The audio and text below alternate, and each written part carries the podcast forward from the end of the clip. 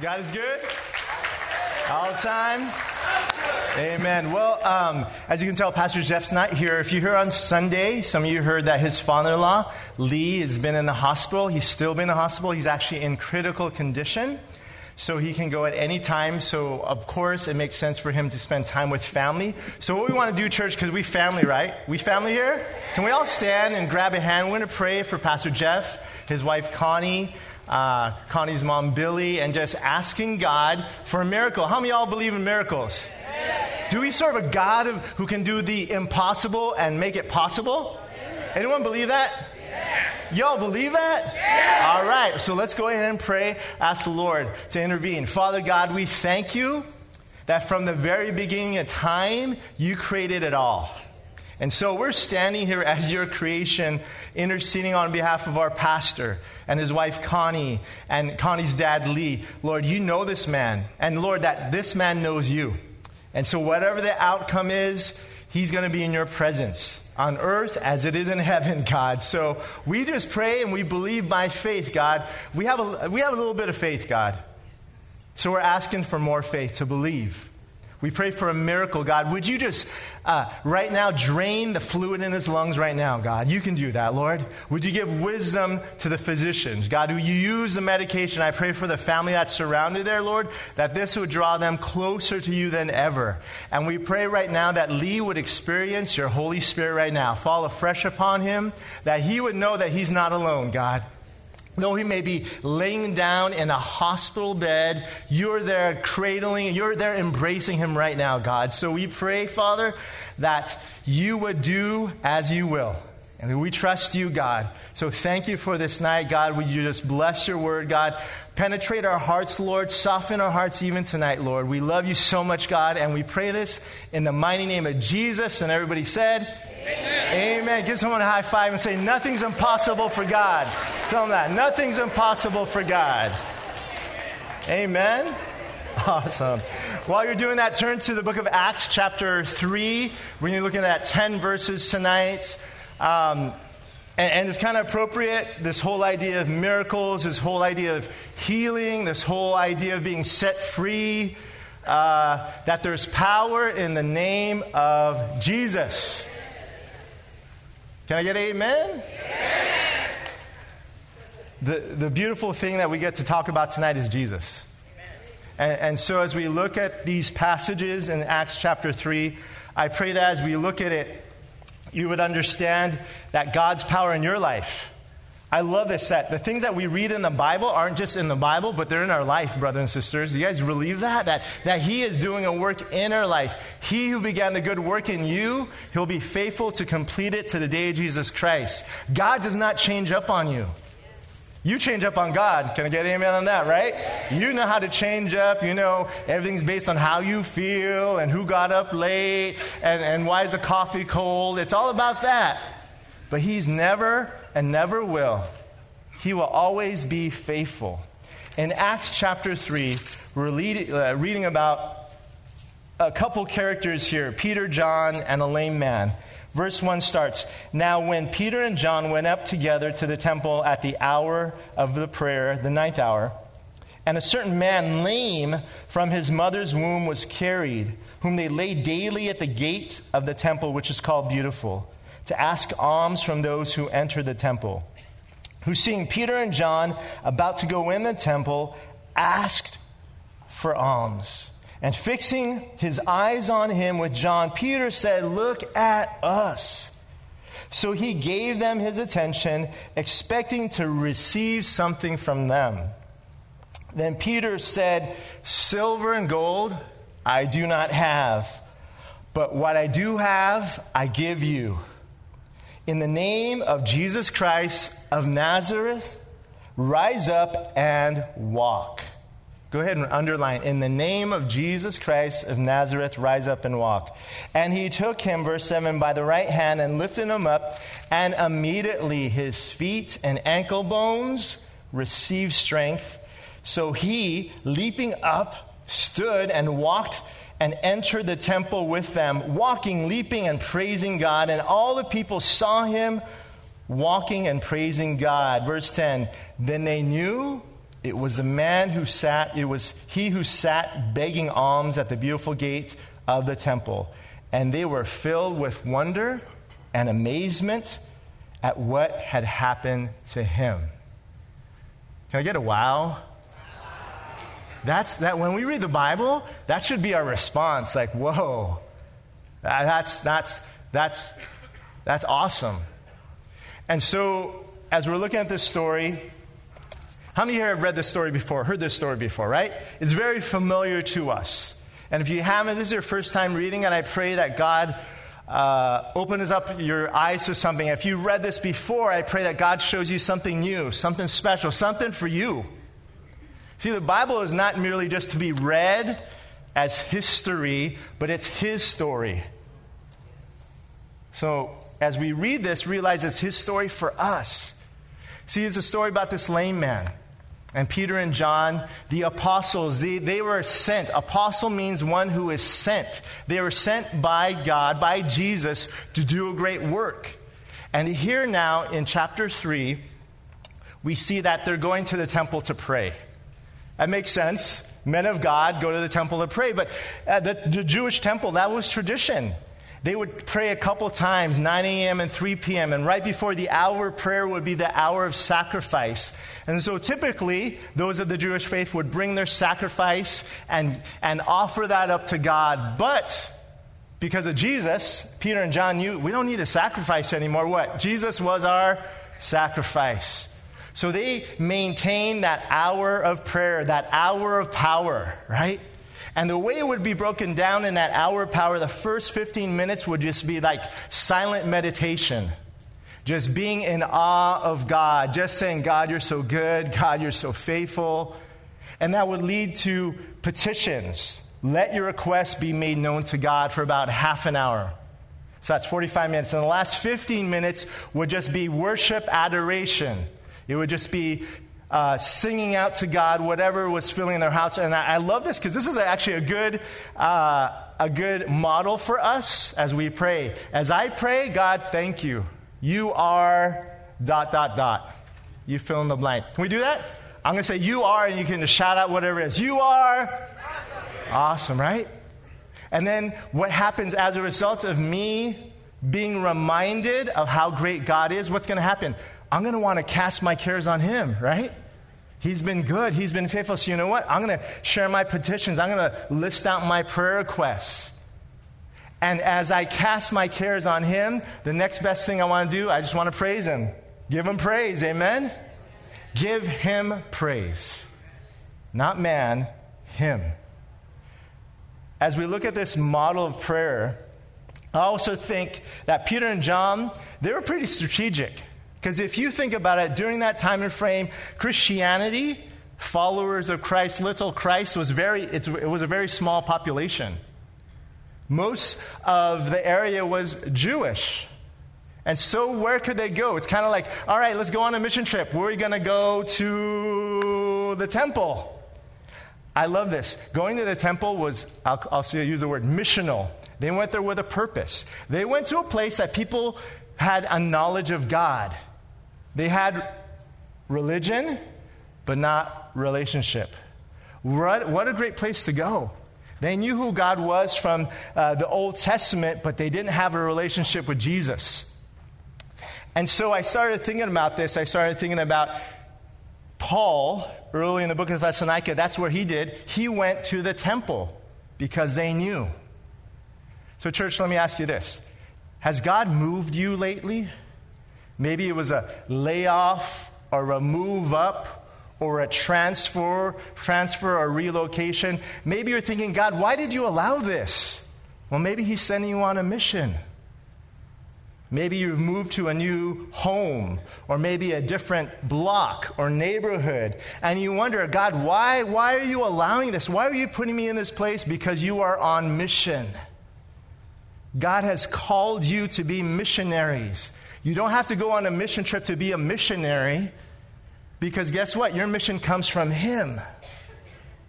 So, regardless of what you do, we are all doing the missionary lifestyle. And I'll tell you this when you find what God's called you to do, you, you, you've got a purpose. You have something burning in your heart. There are some of you here who maybe your profession is like in the medical field. Any doctors and nurses in the house of God say amen. Okay, good. So that's a passion that you have. See, whatever that, that is passionate in your life, you'll be energized by that. As believers, Jesus came to seek and save that which was lost. We were lost, and now we're found. And guess what? He says, Now you go and seek and save that which was lost. Peter and John, they're on their way to the temple to pray. And they stumble upon, and I use the word stumble loosely, a certain man, verse 2 says. A certain man, lame from his mother's womb, was carried, whom they laid daily at the gate of the temple, which is called Beautiful, to ask alms from those who enter the temple. So here's this man who's been lame from birth. This is a couple thousand years before modern medicine. So they didn't have any technology, they didn't have any medication to help him. And so this man who is paralyzed, may, a bit incomplete, bit imperfect, he's there and he's at the beautiful gate. He's unable to walk, unable to work, and someone had him carried outside. It was, was kind of ironic. Here we have this beautiful gate. Josephus, this Jewish historian, said it was about 75 feet tall, made out of brass, double doors. So here's this beautiful entrance to the temple, and right to the side of this beautiful gate is a lame beggar. Kind of a contrast. And I believe it's there for a purpose. And I believe there's a lot of that going on in our world today. Something grand and beautiful, and all to the other side is something that's out of whack, almost doesn't belong, right? Do you remember uh, there used to be this magazine? This is going to date me here. It's called Highlights when you're a kid, right? And then it has like this jumbled picture, and you have to find these different elements of things that don't belong there, right? You guys know what I'm talking about, right? All right. So somebody's with me here. But, but the whole idea is like find the objects that are out of place. There's a lot of things in this world that are out of place, and guess what? We need to find them and put them in the right place. And the right place is in a right relationship with Jesus. Weren't you out of place? Weren't you an outsider at some point in time? Weren't you the one off to the side trying to look in and see what's going on over there? And what God do? Come on in. Come on home. See, this blind beggar was by this beautiful gate. And as he was there, he entered in. And see, he was asking alms. He couldn't work, he couldn't sustain himself. So people would carry him and drop him off there day after day after day after day. And it was strategic because as people are walking to pray to God, they have to pass this lame, crippled, paralyzed beggar. And part of Judaism at the time was because you're a good Jew, when you see one who's asking for alms, for anyone who's begging, looking for a donation, you as a good Jew, you would look in your pocket and give him something. So it was almost like he was put there guaranteed that he would be fed, that he would have his sustenance. So whoever put him there knew if we put him by the beautiful gate, if we put him by a place where people are going to go pray, guess what? He's going to make some dinero. He's going to make some money. We know that. That's a guarantee. As he is there waiting for donations from people, his life consisted of sitting and waiting. Every day he would receive a quick fix, a monetary donation to help him survive for that day. But the interesting thing is, guess what? The next day, he need another handout. And the next day, another handout. And the next day, another handout. Imagine with me here.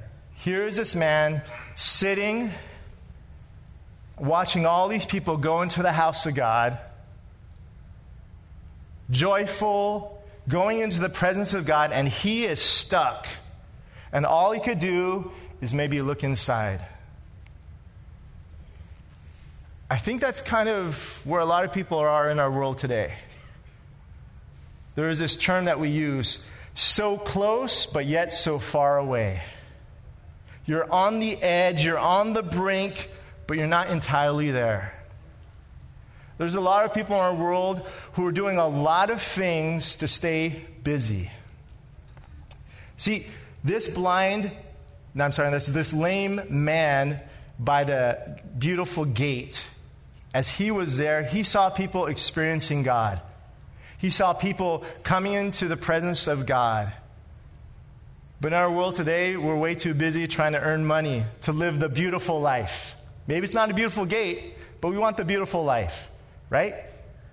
The white picket fence, the two and a half dogs, you know, the all in the sort, right? so, but there's people what? Let's not even look at that. People climbing the, the, the, the ladder of success, trying to obtain prosperity.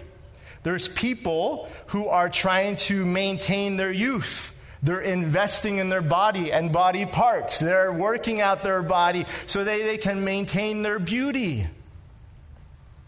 There's people even today that are searching for love in all the wrong places. Because their idea is one day I can have my dream come true. One day my Prince Charming will come rushing in on a white horse and sweep me away. It's just a fairy tale, ladies. There's only one who's going to come one day to sweep you away and just bring you back to your home, and that's Jesus. Right? So, as I start to think about this, there's even some who are clocking in their religion time card, trying to be good and trying to do good and fall short of the glory of God. So, not too different, so close, but yet still so far away. Anyone relate to me on that? Anyone been there? The book of Haggai. Uh, let's turn there real quick. It's the Old Testament. It's right after Zephaniah. If you don't know, um, just pretend you open your Bible. It's there, it's there, or check the index. It's there. It's there, right? But I want to read this to you because Haggai is this prophet, and the whole dilemma in this passage is God's house is in a shambles. God's house, no one's taking care of it. And everyone is prospering, everyone's doing their own thing. Everyone's concerned with me, myself, and I. And the house of God is being left alone. And in the book of Haggai, chapter 5, it says, Now therefore, says the Lord of hosts, Consider your ways. You have sown much and bring in little. You eat, but you do not have enough. You drink, but you are not filled with drink. You clothe yourself, but no one is warm. And he who earns wages, earn wages to put it in a bag with holes. So, this idea here Haggai is saying, consider, think about the way you live in. Think about what you're investing in. Think about what you're spending your time. Pastor Jeff always says your time, talent, and treasures in. What, what if we were to evaluate what your week look like, looks like, what would all your time and your talent and treasures, would you, what would be invested in? Family, work, social events, hobbies, habits. What would our life look like? Haggai is talking here and say, guys, church, followers of Jesus, consider, think about how you're living. Think about what you're doing with your life. Are you doing anything with your life? There's this old school song by the Rolling Stones. Is I can't get no dun dun dun. What's the word? All you guys listen to that? Man, all right. So that song was about getting satisfied. The gospel says, For what profit a man if he gains the whole world but loses his? It profits you nothing.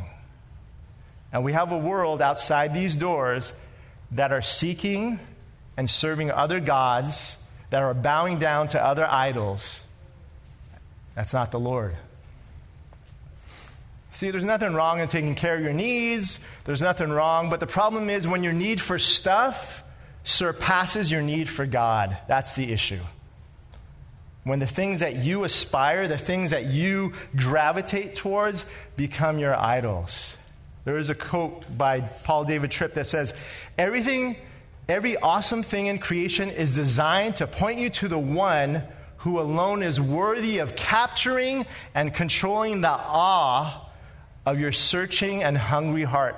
All of us are in search of the awe factor. He writes this book like that the fact that what causes like a whoa, right? Maybe a beautiful sunset, maybe the snow capped mountains, maybe an infant crying. There's things that make us go, wow, God, you're so great. One of God's purposes is for us to see these things, but have it point towards heaven and not towards ourselves or anybody else. See, there are many people who are near the entrance of the beautiful gate, but they're unable to enter in and experience it. And why? They're crippled, they're handicapped, they're paralyzed, they can't move. Maybe you, maybe you get it. You're trapped, you're bound, you're in bondage, and you can't move. And everything within you is trying to move, but you can't. And you see everybody going in, coming out, experiencing God, but you're still stuck. That's the story of this lame man. He's stuck, can't get out. I think it's kind of funny though. They place him right next to the entrance of the beautiful gate. That's so key. It's no different than today. Anyone go to your local grocery store lately? Isn't there always someone outside soliciting? Right? Excuse me, sir, could you fill out this petition here, you know, on saving the whales and trees and penguins, you know? I mean, right? Or they have the, ch- the kids who have, you know, uh, candy bars that they're selling, right? And I love it. I have to make a confession. Can I make a confession? There are times that I purposely avoid them. Anyone else? Come on. All right, all right. I've, I've got this to a science. You know how I do it? When I'm, I see them when I come in, and I, can you do that? Like, yeah, yeah, yeah, yeah, yeah, yeah, right? I go in, right? And I'm ex- exiting now. I like, okay, what am I going to do? What am I going to do? They're going to be right there. They're going to be right there. Anyone know what I'm talking about, right? And what I strategically do sometimes, I'm sorry, I'm even confessing this, okay? I see someone ahead of me, right? I see someone ahead of me, okay, you know what I'm going to do? I'm going to walk on the side of them so they don't see me, right? They'll talk to this person first. Y'all laughing because you do the same, right? Right? it's like we're walking the same time. I was like, whoo. Or you do, I'm so busy, I have so much, and you're looking at your phone. How many do that? You're shopping your cards, like da da da da, tunnel vision, right? You pass them by. But there's one time I do stop. You know when it is? Girl Scout cookie season, right? Samoas and Thin Mints, and whoo. Interesting. That catches my attention. I, I gravitate towards that. You know why? Because I love my belly. I you know, I mean, that's why I gravitate towards that, because it tastes good. Why is that so important? See, this lame man, he wanted to be supported in his current condition, which was being crippled, is because he's paralyzed. And so they strategically put him there because it was almost a, a for sure deal that this man's going to be taken care of. We put him every day here because you know what? They thought if he's here every day, guess what? We don't have to take care of him. Someone else will take care of his problem, not us. He wanted to be sustained and maintained, but God wanted to change, completely change his condition. So this is what happens next. Verse 3 it says, Who seeing Peter and John about to go, into the temple. He's asking for alms. He's, he's begging and he's saying, This lame man does what he normally does every day. He sees these two men walking into the temple to pray. He sticks out his hand or his cup expecting for some response. And this is the response.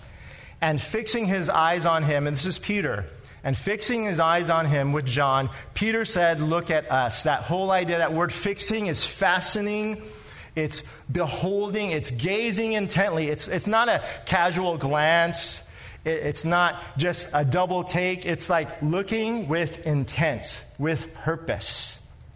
It's kind of like when you think you kind of recognize somebody from a distance. Anyone do that, right? You're looking at them. Is that them? Is it them? It kind of looks at them and the person, and it's not. It's the wrong person to look at. Why is that person staring at me? Why are they right? Why are they mad dogging me? Why are they eyeballing me? What's going on? Right? What this look was, it's fixing. It's the idea that I'm going to talk to you. I've got something to share. There's something that I need to talk to you about. They were looking upon this lame man with purpose. And I'm sure Peter and John, this is not the first time they're going to the temple. If this man was here every day, guess what? They probably would have seen him. If this man was here for many, many years, they would have seen him.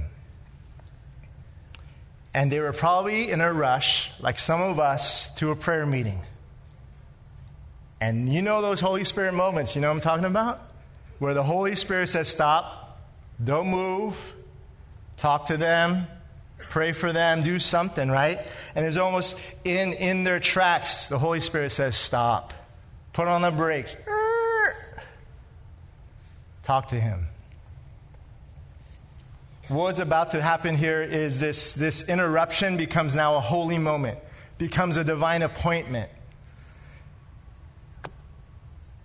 this year, let's, let's keep in mind to have that vision to be observant. What do I mean about that? Um, open your eyes, look around. Uh, on the on ramps, on ramps, on the off ramps, under the four or five underpass right here, there's a woman who's been there for about a couple months. In the beginning, you're like, oh, wow. And myself in the beginning, I dropped up some stuff, tried to talk to her. She's not mentally there. And what starts to happen after weeks, I don't even notice her. But I'm not talk- talking about an underpass. Maybe in your neighborhood, maybe in your workplace. They're just there. And after a while, and this is going to hurt, maybe even in your home, you just get used to them being there and you don't even notice. See, that's what happened with this man. Peter and John are, are guilty of it. Not until this day did they recognize, oh, here's this crippled man. And what happens next? That the, un, that the common now becomes uncommon. And Peter says, Look at us, make eye, on, eye contact with us. Church, can we do this every day that you wake up? Say, Lord, help me be flexible to whatever you want today. If there's an interruption, if there's a divine appointment, if there's a miracle about to happen, I don't want to miss it. Right? And the only way that happens is when my eyes are wide open looking around for that next big thing to happen. Because you know what? Our God does big things. And there is a next big thing that's going to happen. I just don't want to miss out on that. And the way that I don't miss out on that, because I'm in constant prayer, Lord, show me today what I'm supposed to do. God, show me who I'm supposed to speak to. God, show me how I'm supposed to serve my coworker. God, show me how I'm supposed to love on my child. Don't miss out on those moments that God gives us. And here's a famous verse, verse 6. Then Peter said, Silver and gold I don't have, but what I do have, I'm going to give to you. What I'm going to give to you is the name of Jesus.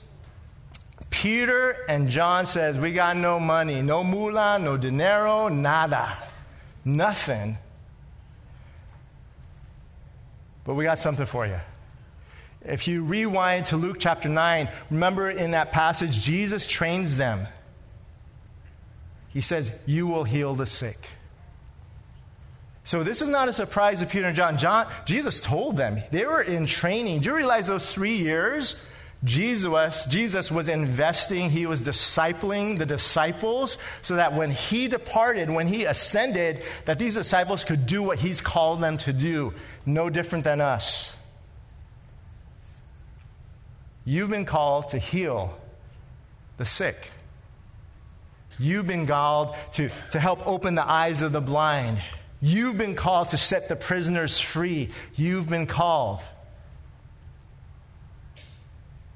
Peter and John tell this man, Silver and gold we don't have. But I could imagine this man sitting there, lame, crippled. He's almost like, So why do you want my attention? He's almost, You got the money? You're ta- trying to talk to me, get my attention. People are passing by. You're messing up with my groove here, man, right?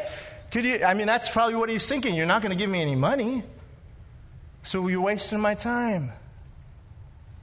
Peter says, Ah, but what I do have, I'm going to give to you. See, they wanted to see him transformed. They wanted to see him touched by the hand of God. See, church, it's not simply making our world more bearable or people more bearable. What we, what we need to do, church, is to purposely allow the Holy Spirit and the work of God and the Word of God to penetrate our hearts and our minds so that we're radically changed. That's what we're, that's what we're doing. You know? Do you realize every Sunday morning, every Thursday night, every Sunday night, you are being discipled by Pastor Jeff? Anyone here in the past couple weeks, past month, that you've said things that you heard on this pulpit to somebody else, right? Guess what? It's working. And so, so for some of us, the progress is slow. It's still working because you know what? God is working. His word, the work of the Spirit, it is working in you and in me. And in this particular situation, P- Peter and John says, Silver and gold we have none, but this is what we have. And his name is Jesus. Jesus had imparted the Holy Spirit to Peter and John so that they can do this. See, the Holy Spirit was upon them this moment of a miracle. So they knew it wasn't a handout that this man needed, he needed the hand of God. They knew it wasn't a meal, this man needed the Messiah. See, when we look at people, let's not just look at the exterior and what we see. Oh, they're crying. Let me get them a tissue. Yes. But they need a little bit more than a piece of Kleenex to dry their eyes.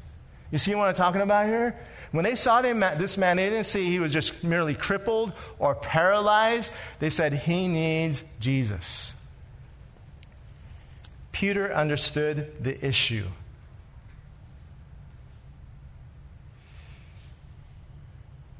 The same power that raised Christ Jesus from the dead is the same power that lives in us.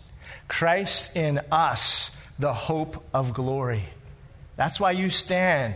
That's why you speak. That's why you serve. Not anything of us, but everything of Him. See, Peter understood this. I can't give what I don't got.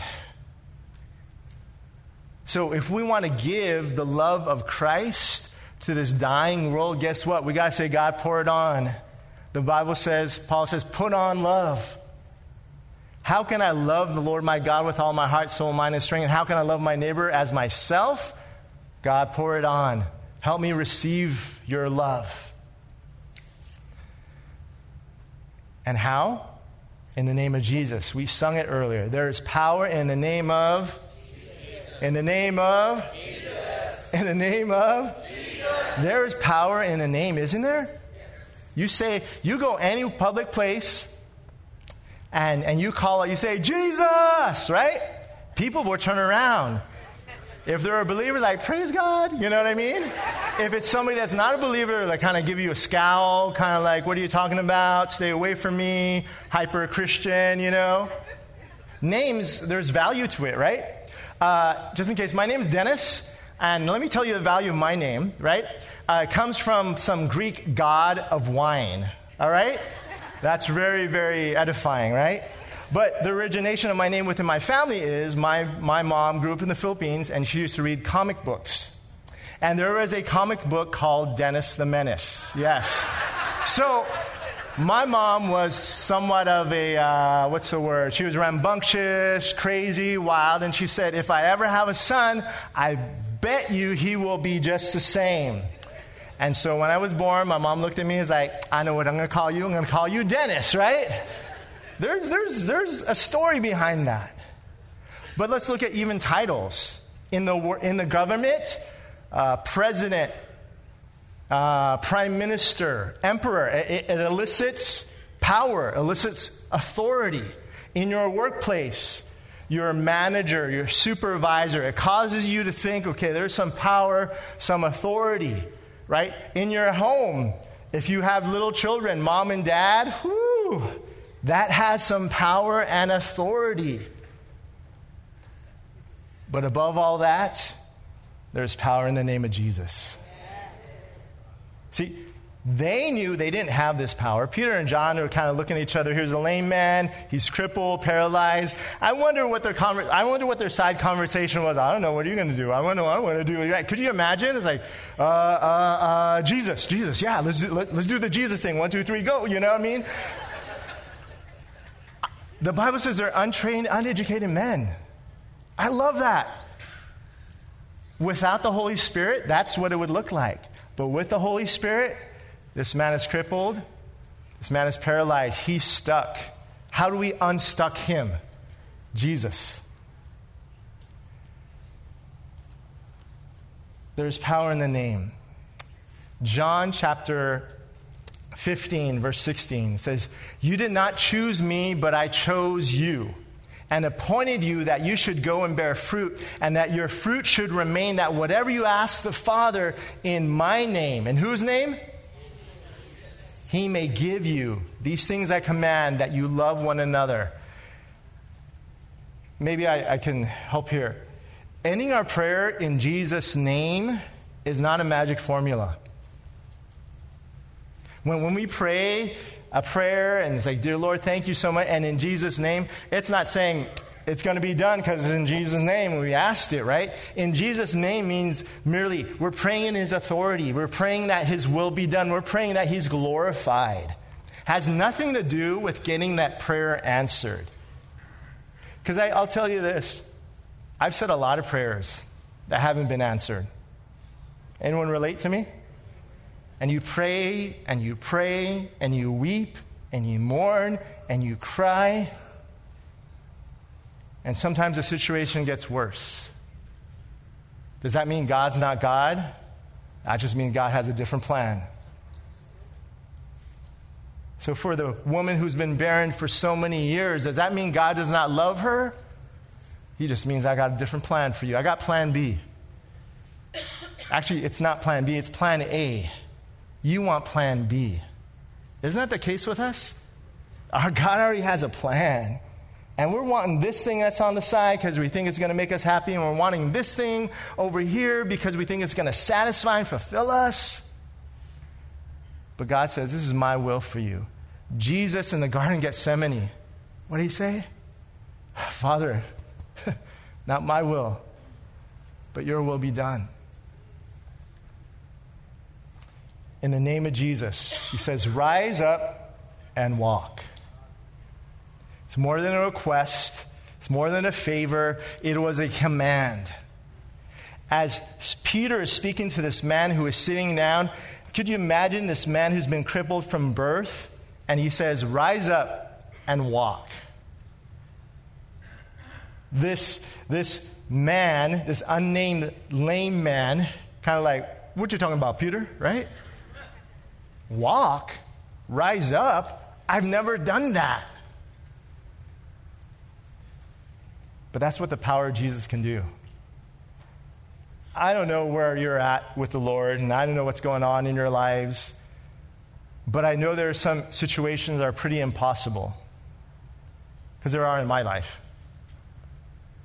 But I know it's not so much what I can do, but everything of what He can do. See, when I stop relying on my ability and even my availability, and I leave that to God's hand, he intervenes.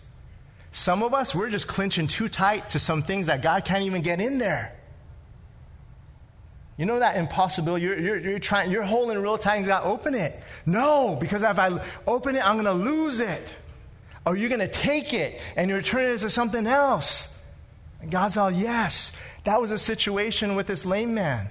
He was okay being lame being crippled, being paralyzed. God wanted to transform him, God wanted to change him. And how is he going to do that? Through Peter and John, who said, In the name of Jesus Christ of Nazareth, rise up and walk. Jesus says to us, Rise up and walk. You've been sitting down too long. Like the prodigal son, kind of slumming it, kind of just being settled. He was almost settled in his spot by the gate. Like some of y'all sit in the same spot every Thursday, every Sunday. God's on move. Do something. Some of y'all even try to get the same. I see some. Of, I see all the cars. Some of you guys try to park in the same spot too. I see it, right? And I see some of you, you if someone's parked in your spot, you kind of look, kind of mad dogs, like, did you not know that's my spot? Like, you don't own this, right? I, I think about we, we, we, we settle for average and mediocre sometimes. You know why? Because sometimes we get really tired. How many guys use this word? Well, whatever. Right? Whatever. I guess. For a child of God, that's unacceptable, isn't it? I should expect great things from my God because he's good and he's faithful and he's loving. Like, that should be my expectation. My standard of men, my expectation right here, my expectation of God, the Bible says my expectation comes from the Lord. So it's going to be good. If it's coming from the hand of God, it's not going to just be good, it's going to exceed my expectations. Ephesians chapter 3, verse 20. Now, to him who is able to do exceedingly abundantly all we could ever ask or think, according to the power that works in us. God wants to blow your mind away. Can you do this with me? God wants to do this. Put your hand like here. Go. God wants to, boom. You got to do it. Okay, if you don't do it, I'm going to have you come up here right now. Okay, ready? One. On the count of three. One, two, three. Just don't spit like I did, right? Okay. God wants you, wants to blow our mind. Almost kind of like, what? How did you? What happened? How, how is that possible, God? So, this is how it plays out. I love this because God uses Peter and John, and this is, this is us. Silver and gold we have not, but we got this. In the name of Jesus Christ of Nazareth, rise up and walk. Peter speaks it. But guess what? It's more than just speaking it. Because this man is crippled. He can't get up by himself. So, what does the next verse say here? Right? Verse 7 And he, this is Peter, took him by the right hand and lifted him up. This requires faith, my brothers and sisters. It's one thing, one thing to tell somebody, get up, get up, come on, you can do it. How many, how many of you like that, right? Come on, you can do it. Yeah, you're not that tired. Get up. You can, right? But it's another thing to say, pick them by the hand. The Bible says the right hand, and lift them up. That not only required faith of the crippled man, but that required faith of Peter. Because what if, I wonder if Peter's singing it, what if I lift him up and he doesn't get up? What if it doesn't work? What if I pray? What if I fast? What if I sacrifice and it doesn't work? I'm prideful. I, am going to look like a fool, right? If, I, if, if it doesn't work, then what? That's our walk of faith, isn't it? We walk by faith, not by. A couple years ago, we were on a mission trip in Haiti it was a couple years after the earthquake. And uh, their church in Haiti was a big circus tent. And when we were there, uh, there was a hurricane that was coming, real bad hurricane, almost to the point where we had to evacuate.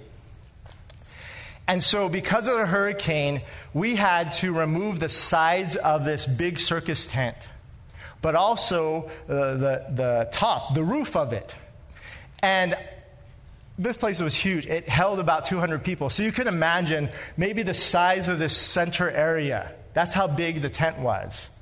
So you can imagine the roof part. I don't know. What do you guys call the roof of that? A tent? A tent roof? Tent roof? Whatever. Okay, so the tent roof, imagine the circumference, the area of that. So the pastor says, okay, we got to pull the tent roof off, or else the hurricane will blow it off. I'm like looking, and there's like three, four of us, and they got two ladders. I'm like, uh, okay, you can go and you can go, right? I mean, so we, we go up and on the count of three, ready? Uh, nothing. It went, boop. Just did that like that, right? Okay, get on the other side. One, two, three. Uh, boop, right? And we're like, oh man. And, and you know that party is like, it's not going to work. And part of you is like, hurricane, just blow it off. Just blow it off. And wherever it ends up, I mean, you're just thinking you're there for half an hour. And it's like, and of course, the youngest person on the team, well, maybe we should pray. Duh, pastors, right? oh, yeah. Uh, you did right? And I kid you not, it was, and it was one of those things, and I said, you know what, God, be glorified through this. We have faith. You can do the impossible, right?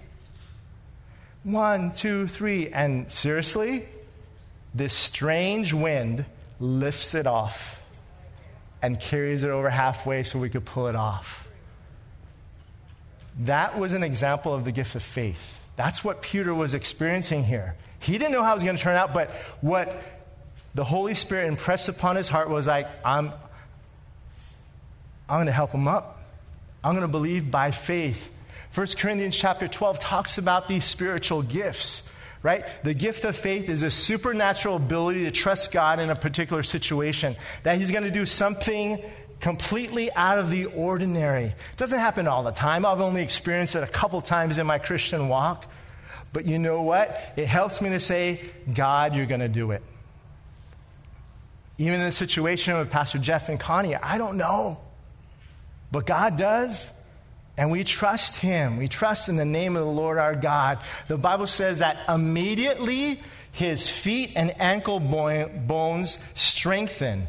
And maybe they were permanently dislocated, who knows what. But they somehow joined together, and this is the key. And the title of this night's study was Lame Men Can Leap. Because what happens? Verse 8.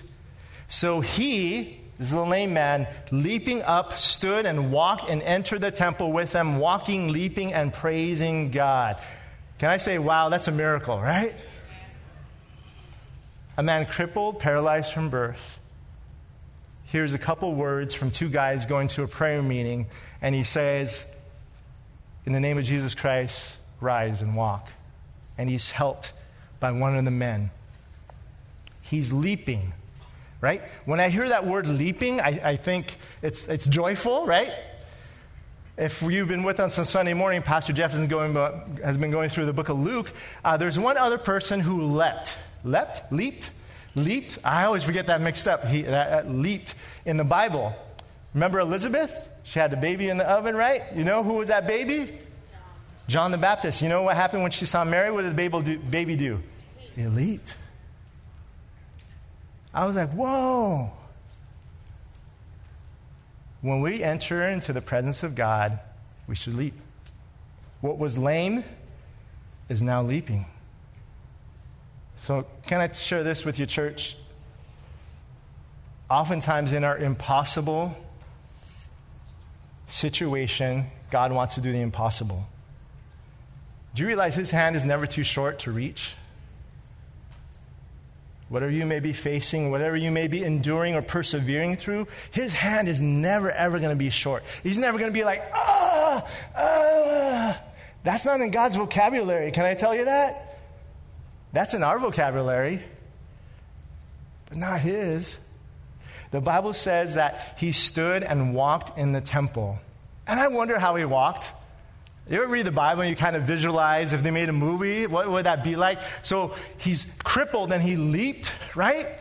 And he's walking in the temple, and one was like, Yeah, that's right. Yeah, I'm walking. Could you imagine? He was like, Yeah, you saw me by the side of the beautiful gate, and now I'm walking. The Bible says, and he was praising God, right? Hallelujah, hallelujah. I mean, who knows what he was praising, but there was a transformation because of the power in the name of Jesus. Verse 9 and 10 And all the people saw him walking and praising God. And then they knew that it was he who sat begging alms at the beautiful gate of the temple. And they were filled with wonder and amazement at what had happened to him. It was visible to the people, seeing him moving around and worshiping, they were able to connect the dots and say, Wasn't this the guy for all these years sitting by the beautiful gate? And now he's leaping and worshiping and praising God. How is he able? What happened? How did he? I want that. The power of your story, your testimony. His testimony was, I was lame, but now I leap, right? That's his testimony. What's yours?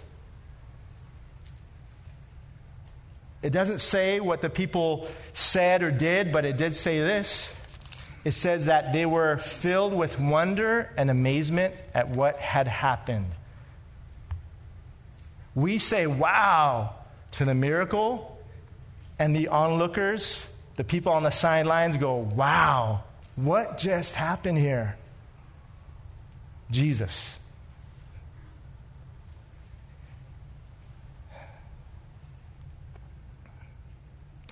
Church, when we've been touched by the Savior, there's no turning back, is there? When we've been uh, impacted, and I'll use the word infected in a good way by His Spirit and by His Word, right? We can't hold it in. We got to let people know. See, we can't hide the Word from the world. We can't. Because in the beginning was the Word, and the Word was God, and the Word was with God. We can't, we can't, you know? Matthew 5:16 says, "Let your light so shine before men that they may see your good works and glorify your Father in heaven."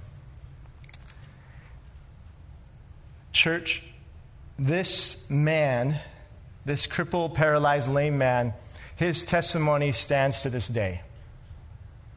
And God used Peter and John to bring that to come to pass. And as God used Peter and John, guess what? He wants to use you. He wants to use me. Do you realize, just think of your life, all those people God has used instrumentally in your life? Because at one point you were lame, right? You were crippled. You were paralyzed. You were in bondage. But now we've been set free. And so tonight, as we close our time in light of God's word. Um, maybe tonight you've been a bit lame. Maybe you've been hurting. Maybe heartbroken. And God's saying, uh, rise up and walk. You've been down too long. Maybe there's this one area of your life that you have not let go of bitterness or a grudge, and, you, and you've been holding on to it real tight, and God says, let it go so I can heal it? Because what's your other option? Sitting by the beautiful gate, watching everyone walk in. That's the other option. Church, it's time for us to rise and to walk and to get up and do what God's called us. And I believe tonight there's, I'm going to say something, there's all of us who need to do that. Amen? And I thought it'd be appropriate for us just to pray. And uh, as the pastors come down, um, a couple things. Maybe tonight you've never given your life to Jesus. This is the night. You don't want to be lame anymore. You don't want to be crippled. This is the night that you say yes to Jesus. You say no to everything else and you say yes to Jesus because He's saved us from all things. And maybe tonight you're the one, you're the, you're the prodigal son, and you know where you need to go. You need to go back home. And maybe you're the spouse or parent of a prodigal. Maybe tonight you just need to grab someone, pray for my daughter right now. I don't know what she's doing, but I know she needs you. And I'll say this even today maybe there's, there's an episode or, you need to be physically healed of something. Tonight's the night. This is a healing service. When I first heard the name, that, that term in the name of Jesus, it was at a Pentecostal healing service. People are coming up, like, in the name of Jesus, be healed, right? And people will fall back, right? And whether it was true or false, I do know this that the Spirit of God was there. And the Spirit of God is here. And He wants to heal. And He wants to touch. And He wants to do a work in our hearts, church. We just got to rise up and walk. Amen? Let's pray. Father God, thank you so much for your church, your bride, your love. Thank you, God, that you love us with an everlasting love. And I pray right now for each and every single one of us that are here tonight, God. You know where we stand with you. You know what has caused us to be paralyzed, Lord. Maybe some relationship, maybe something in our life that has caused us to be stunted in our growth and we can't move any further, God. And tonight you're really prompting us to move. You're prompting us to stand. You're prompting us to rise up. So, Lord, would you call us out tonight, God? Maybe tonight, God, we, we've been hearing our names, but we've been stubborn. We've been, we've been prideful. We've, we've been arrogant in a bit. And, and you're just calling us to come back home, come back to that place we need to be. So, Lord, would you speak to our hearts tonight, Lord? Thank you for your amazing love. In Jesus' name. Amen. You know what? As the pastors are here, uh, I dare you rise up and walk. Get some prayer tonight. Get a healing. See, the issue isn't answered prayer, the answer is prayer drawing me closer to God. That's what the issue is tonight. And so, church, meet with your God, call out to Him ask Him for help. And so tonight, if you're here and you need to rededicate your life, give your life to Christ, just stand up right now and make your way down here. If you need a healing, this is, this is a place you need to be. Nowhere else. This world's got nothing for us, it's found in Christ. Amen? Amen. Amen. Amen.